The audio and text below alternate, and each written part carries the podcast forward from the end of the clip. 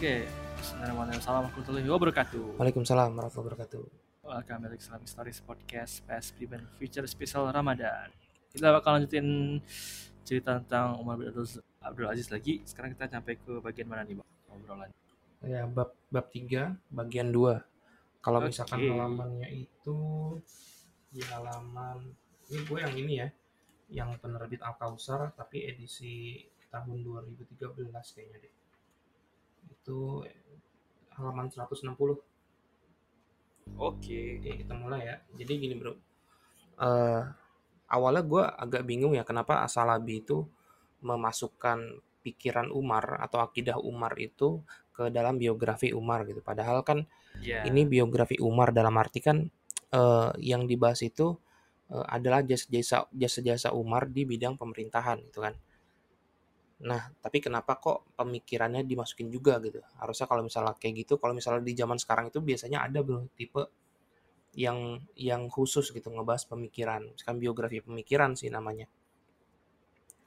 Nah, tapi gue sadar gitu bahwa action-action yang dilakukan Umar itu sebenarnya berakar dari akidah yang dia punya gitu kan yang namanya manusia itu kan dia mulai itu dari pemikiran yang selalu selalu dari pemikiran abis itu baru ke perbuatan gitu. jadi apa yang jadi eh, apa yang lu buat itu sebenarnya adalah eh, apa yang tertanam dalam pikiran lu gitu. dan lu nggak bisa bohong sebenarnya emang kayak gitu itu jadi eh, apa yang lu buat sebenarnya adalah hasil dari belief yang lu punya gitu itu kan kalau misalkan orang yang apa misalkan nipu gitu kan hobi nipu ya nipu jadi hobi ya dia tuh punya belief gitu kan dia punya belief bahwa ya nipu itu nggak apa-apa gitu. Nah terus eh, atau orang yang eh, ya katakanlah kayak Hitler mungkin atau kayak Stalin gitu kan bunuh banyak banget orang gitu. Itu kan ber- berakar dari sudut pandang yang yang seperti itulah revolusi. Jadi pola pikir itu kan pola pikir revolusi ya. Jadi harus ada eh, apa sih korban-korban revolusi gitu. Nah, jadi seperti apa sih cara berpikir Umar gitu dan seperti apa akidah Umar? Nah, sebenarnya bro, akidah Umar itu adalah tidak lain ya akidah Islam sebenarnya gitu. Nah, makanya eh, kita perlu belajar akidah Islam itu supaya di kepala kita tuh tertanam satu paradigma tentang Islam itu yang menyeluruh gitu loh, Bro. Ya walaupun menyeluruh 100% itu perlu perjuangan seumur Iya, hidup betul, ya. Betul, betul. Karena kan eh, Terus belajar lah kita ya. kan terus belajar gitu. Nah, cuman kita bisa belajar dari apa ya akidah Umar itu ya sedikit demi sedikit lah. Kalau misalnya kayak episode kemarin akidah ini ya ibarat tuh kayak kacamata loh ya. Kalau pakai kacamata, kacamata merah ya semua orang pakai baju apa pun jadi merah bajunya kan. Dan Benar gitu. Jadi ketika lu punya kacamata akidah Islam yang lu pakai untuk memandang dunia gitu, ya maka dunia itu akan terlihat berbeda dan khas gitu. Nah, kita mulai ya bro ya. Jadi definisi keimanan menurut Umar bin Abdul Aziz itu apa sih gitu? nah jadi ada empat poin lah kira-kira ya. Yang pertama tuh melaksanakan kewajiban. Yang kedua tuh menghayati syariah. Yang ketiga tuh menjauhkan hal yang ditetapkan hukumannya. Jadi ya menjauhkan hal yang dosa lah. Yang keempat tuh memaksimalkan hal-hal yang disunahkan. Nah terus eh, nomor 6 tadi nomor 5 ya itu definisi keimanan. Nomor 6 beriman ke hari akhir. Hari akhir itu maksudnya kiamat ya. Yang pertama itu nikmat atau siksa kubur. Jadi ada satu alam setelah alam dunia yaitu eh, alam kubur. Nah setelah alam kubur baru masuk ke alam akhirat. Gitu. Jadi eh, kalau misalkan ngomongin alam ya kan kita kan gini kalau misalkan orang yang eh, nggak percaya sama Islam ya mungkin ateis atau agama lain ya atau sekular gitu ya berpikirnya dia kan berpikir itu alam tuh hanya satu itu alam dunia yaitu yang disebut dengan materialism kan gitu nah cuman ya jadi mati ya udah gitu. Nah cuman eh, muslim itu yakin bro ada lima alam sebenarnya bro. Yang pertama tuh alam ruh habis itu dia pindah ke alam rahim eh, terus dia pindah ke alam dunia. Jadi kita tuh sebenarnya alam ketiga gitu. Nah setelah alam ketiga itu ada alam keempat namanya alam kubur. Nah kelima baru alam akhirat gitu. Nah surga dan neraka tuh adanya di alam akhirat gitu. Nah eh, ada alam kubur yang mungkin kayaknya nggak semua orang tahu gitu. Kayak misalkan ada hantu gitu kan. Nah sebenarnya eh, hantu dalam arti apa ya ghost itu sebenarnya jin bro. Karena bukan arwah orang yang sudah meninggal gitu. Karena karena awal arwah orang yang sudah meninggal itu tuh adanya di alam kubur dan dia nggak bisa ngelewatin alam itu gitu. Jadi ada pembatas. Makanya disebut kadang-kadang kan alam barzah gitu ya. Nah alam barzah barzah itu kalau nggak salah ya itu artinya pembatas itu. Jadi memang ada pembatas antara uh, alam barzah sama alam dunia. Jadi kalau misal lu ketemu orang apa hantu yang ngaku arwah satu orang yang udah meninggal entah siapa gitu ya itu jin sebenarnya. Ya atau lu tantangin aja gitu kan. Nanya ini itu gitu. yang lucu tuh ini bro apa Syekh Albani waktu itu ya. Jadi Syekh Albani itu ketemu dukun itu kan. Terus dia nanya ke dukunnya gitu kamu bener bisa datangin arwah orang meninggal? gitu kan. Bener bener bisa gitu ya udah saya bisa request nggak gitu. Ya silakan gitu kamu request siapa? Saya mau datengin eh, ini arwahnya Imam Bukhari. Loh ngapain gitu kan? Uh. saya mau diskusi hadis sama di beliau gitu. Gokil. Epic epic epic. Boleh tuh kalau dicoba kalau ada orang aku aku pinter. Iya, iya iya iya. Terus kata ini kata dukunnya gini kan. Ya udah ntar kamu besok datang lagi ya hari ini saya lagi libur gitu kan jadi weekend gitu nah terus oh, hari seninnya datang gitu kan. Ternyata bro rumahnya udah kosong dia udah pindah bro. Aduh. Karena nggak mungkin bisa gitu. Ya ntar kalau misalkan lu ditantang gitu ya langsung tantangin aja. Saya mau datang ini dong. Uh, Soekarno kenapa? Saya mau nanya ini apa kisah pendirian Pancasila itu kayak gimana gitu. Jadi jangan nanggung-nanggung datengin kakek oh itu kurang lah gitu tolong dong datengin Nabi Adam gitu kan. Jadi uh, jadi kayak gitu ya. Dan apa ya kita perlu percaya sama apa yang namanya uh, alam kubur gitu. Dan di alam kubur ada siksa ada uh, nikmat gitu kan. Ya nikmat itu untuk orang yang uh, berbuat baik ya yang banyak pahalanya dan nikmat eh dan siksa itu ya untuk orang yang yang banyak dosanya gitu. Nah terus uh, bagian nomor dua. Nomor dua itu Umar itu percaya sama adanya kebangkitan bro. Jadi kebangkitan di alam akhirat. Gitu. Nah jadi karena Umar percaya sama kebangkitan di alam akhirat makanya follow up dari kepercayaan itu adalah atau keyakinan itu adalah Umar ya berjuang sebaik-baiknya gitu ketika menjadi pemimpin. Gitu kan. Baik dari masa gubernur sampai uh, jadi penasehat di masa Walid terus Sulaiman sampai dia jadi khalifah gitu dia menulis surat gitu kan ke adik namanya isinya tuh gini ketahuilah bahwa tidak ada seorang pemimpin pun yang mampu untuk menyelesaikan semua permasalahan hingga tidak tersisa sama sekali gitu karena banyak sekali permasalahan yang akan ditangguhkan keputusannya hingga hari perhitungan nanti. Nah, jadi uh, dia sadar lah, nggak, kayaknya nggak nggak bisa lah kalau misalkan saya nyelesain 100% gitu. Cuman akhirnya dia berusaha sekuat mungkin untuk nyelesain uh, banyak persoalan-persoalan masyarakat ketika dia memimpin.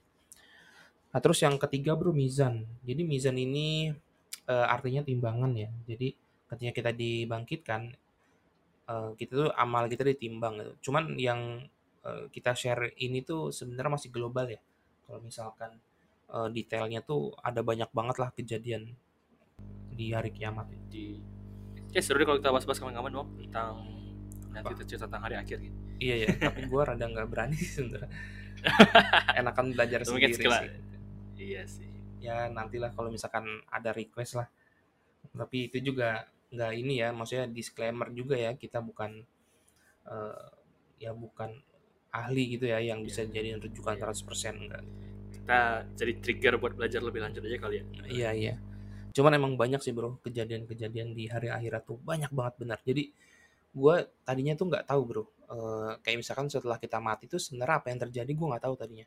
Tapi setelah gue belajar akidah dengan bener-bener detail gitu, ya, itu tuh jadi apa ya? Ya jadi beda aja gitu cara berpikirnya. Dan uh, ngambil keputusan, cara mandang sesuatu itu benar-benar beda. Karena itu akan build yourself gitu. Itu akan ngebentuk diri lu dengan adanya uh, pengetahuan tentang uh, hari apa akhir ya, tuh ya, yang detail apa yang, gitu. Apa yang akan datang ke kita ya, yang iya, pasti iya. akan datang ya. Karena prosesnya tuh benar-benar panjang men. Dari ketika lu dibangkitkan sampai uh, surga neraka tuh nggak nggak sehari dua hari gitu. Bahkan puluhan ribu tahun gitu. Dan itu ya wah itu bikin gue kaget. Maka ketika dibangkitkan di padang masyar kan kita nggak langsung di nggak langsung dijat sama Allah ya. Maksudnya nggak nggak langsung penghakiman itu. Tapi disuruh nunggu dulu gitu. Dan nunggunya itu 50 ribu tahun. Itu kan lama banget ya. Oke. Nah itu didiemin aja tuh di padang mahsyar. Oke kita lanjut aja ke Mizan ya. Jadi uh, Umar tuh percaya sama Mizan. Jadi suatu ketika uh, Umar tuh pernah bilang gini, gimana ya ini bahasa kita aja. Gimana ya keadaan orang yang udah meninggal dunia gitu. Wajahnya tuh udah menghilang dari masyarakat. Namanya tuh udah nggak pernah dipanggil lagi. Dan nggak ada tamu lagi yang nyari dia gitu. Orang itu udah dilupakan gitu. Seakan-akan tuh dia nggak pernah ngobrol dengan orang lain atau nggak pernah gotong royong sama masyarakat gitu. ya, karena udah meninggal gitu. jadi waspadalah gitu kan waspadalah uh, akan datang satu hari yang dia tuh pasti akan datang gitu. sekecil atom perbuatan apa pun itu pasti akan ditimbang amalnya gitu. Nah, itu itu keyakinan Umar ya. Dan ya memang itu keyakinan Islam. Ya kan semuanya gitu. Semuanya ditimbang. Jadi uh, ada yang ditimbangnya itu lama banget ada yang ditimbangnya itu sebentar banget Nah, terus eh tapi ada sih bro yang nggak ditimbang, langsung dapat jalur VIP masuk surga. Tapi kapan-kapan dibahas lah. Poin D. Iya, sampai Ustadz Firanda Andirja ya ketika apa bahas itu kan. Katanya e, sebenarnya kalau bisa ya tuh, saya tuh nggak mau gitu kan masuk hisap, masuk mizan segala macam proses-proses itu ya. Nggak mau gitu, ribet gitu. Dan cuy pasti cuy. Iya, ribet juga. Jadi apa ya? Terlalu banyak yang dipertaruhkan gitu. Jadi yang paling aman itu ketika lu dibangkitin, lu dapat jalur VIP langsung masuk surga Masuk gitu. surga. Atau paling enggak nunggu lah di depan pintu surga kan, nunggu yang lain juga kan. Wah, kayak tuh bisa tuh bang kita bahas kapan-kapan. Kan ada ya 10 sahabat Nabi yang dijamin masuk surga. Oh Kita iya bahas bisa, kok bisa. Tapi sebenarnya nggak cuma 10 ya. Gitu. Iya. sahabat. Cuma kan yang terkenal Yang dan terkenal sih. ya bisa bisa dibahas. Ah, ah, ah. Sebenarnya yang dijamin masuk surga seluruh sahabat sih sebenarnya. Iya sih. Secara umum ya. Ya kita lanjut dulu lah, ntar kepanjangan Oke. lagi. Poin D bro, kolam. Jadi gini, di akhirat itu ada satu kolam itu milik Nabi gitu ya, maksudnya Nabi Muhammad ya. Nah ini tuh di apa? Diperuntukkan memang eh, untuk umat Nabi Muhammad gitu. Cuman ada orang-orang yang memang nggak diperbolehkan untuk minum dari eh, kolam itu. Ya, tapi gue lupa deh siapa aja gitu. Eh, adanya kriteria ya, bukan nama gitu. Jadi ya lu periksa aja lah kriteria itu ada apa enggak gitu di diri lu makanya lu nggak boleh nanti kalau misalkan eh, di sana ketemu kolam Nabi. Jadi sampai Umar tuh ini bro apa eh, eh, nyuruh orang namanya Abu Salam tuh datang ke dirinya gitu kan dari luar kota nih Abu Salam. Terus Umar tuh kayak ngerasa bersalah gitu. Sebenarnya tuh kami nggak mau ngebuat kamu lelah, tapi aku tuh penasaran gitu sama satu riwayat dari Sauban, maksudnya dari hadis tentang kolam di surga gitu kan. Apa benar ada gitu? Saya mau dengar itu dari mulutmu gitu. Nah, terus Abu Salam tuh bilang gitu kan, aku mendengar Sauban eh, meriwayatkan sebuah hadis dari Nabi gitu. Beliau bersabda, sesungguhnya kolamku yang ada di surga sangat luas, seakan terbentang dari eh, Aden hingga Aman al-Balqa. Aku nggak tahu dari daerah mana. Air di kolam itu tuh lebih putih dari susu dan lebih manis dari madu. Cangkirnya sejumlah bintang-bintang yang ada di langit. Jadi banyak banget cangkirnya. Oh. Barang siapa yang minum dari Kok kolam bahasanya indah banget ya? Iya. Tapi ini Bahasa ini ini bahasa Indonesia loh. Kalau misalnya Iya sih. pakai bahasa Arab itu Dan lo ngerti konteksnya. Iya, bakal kerasa sih. Gue jadi inget ini bro, karena lu tadi ngomongin soal bahasa eh, bahasa Al-Quran sama bahasa hadis itu beda banget men. Masa gini kan orang non Muslim itu kan berpikir Al-Quran itu kan buatan Nabi Muhammad ya, ya kan? Karena kan karena kan nggak percaya kan Al-Quran itu datang dari Allah kan. Tuh. Nah konsekuensinya kalau misalkan Al-Quran datang dari Nabi Muhammad harusnya bahasa Al-Quran sama bahasa beliau pribadi nih sehari-hari itu sama gitu. Iya bahasa hadis harusnya sama kan, gitu kan? Kayak lu nih lu nulis buku ABC gitu sama gaya yang gaya bahasa yang lu pakai sehari-hari itu kan sama gitu karena berasal dari satu orang yang sama gitu Mm-mm, tapi bahasa Al-Quran sama bahasa hadis tuh beda banget deh lu tanya deh orang-orang yang ngerti bahasa Arab ya nahu, nahu gitu kan yang yang belajar grammarnya tuh itu khas banget katanya gitu. bahasa Al-Quran tuh jauh lebih kuat gitu dibanding bahasa hadis tapi bahasa hadis itu jauh lebih kuat dibanding bahasa kita yang pribadi yang dia ya, yang sehari-hari gitu. Iya bahasa kita tuh lemah sebenarnya. Cuma bahasa hadis tuh kuat. Nah, arti gimana ya? Nabi tuh bisa milih satu kata yang maknanya tuh pas gitu. Dan Al-Quran tuh Kita- bagus. Gimana gimana? Kita makin la- makin lama take episode makin banyak ide buat next episode nih kayak Iya. dari tadi. Tambah makin Lama, bingung. jadi, iya. buat inspirasi stok lah ya semoga ada waktu dan bisa ngobrol oke lanjut bang Oke lanjut. Eh, jadi eh, kayak gitulah ya kolam. Jadi kolam itu luas dan eh, sebenarnya secara umum sih umat Nabi Muhammad tuh akan boleh minum di situ kecuali orang-orang yang dilarang. Yang E bro, sirot. Jadi sirot itu jembatan ya. Jadi eh, kita tuh sebelum masuk ke surga eh, disuruh mas eh, disuruh nyebrang sirot. Nah jadi eh, Umar tuh pernah nulis surat gini, wahai saudaraku gitu, engkau telah menempuh jalan yang sangat panjang dan sekarang engkau hanya menyisakan sedikit sisa perjalanan. Karena itu ingatlah gitu, eh, olehmu tentang tempat tercebur gitu kan, ini maksudnya neraka gitu. dan tempat yang harus dilalui itu, maksudnya sirot. Gitu. Nabi kita telah diwahyukan oleh Allah dalam Al-Quran bahwa engkau termasuk orang-orang yang akan berlalu di atas neraka. Jadi yang lewat di atas sirot itu sebenarnya orang muslim semua bro. Kalau orang non muslim ya orang kafir tuh udah masuk neraka duluan mereka nggak masuk apa nggak jalan di sirat dan beliau tidak diwahyukan bahwa engkau termasuk orang yang akan masuk ke dalamnya atau dikeluarkan dari tempat itu maka janganlah engkau sekali-kali tertipu oleh gemerlap dunia karena dunia adalah sebuah tempat tinggal yang sebenarnya bukanlah tempat tinggal dan dunia adalah harta yang sebenarnya bukanlah harta. Ya jadi eh, ini kayaknya kadang kapan-kapan lah ya kita bahas yang dimaksud dunia itu apa ya gitu. Maksudnya apa benar-benar dunia itu tercela atau atau yang tercela itu adalah cara kita memperlakukan dunia gitu. Itu kan kadang-kadang orang bingung gitu ya. Iya.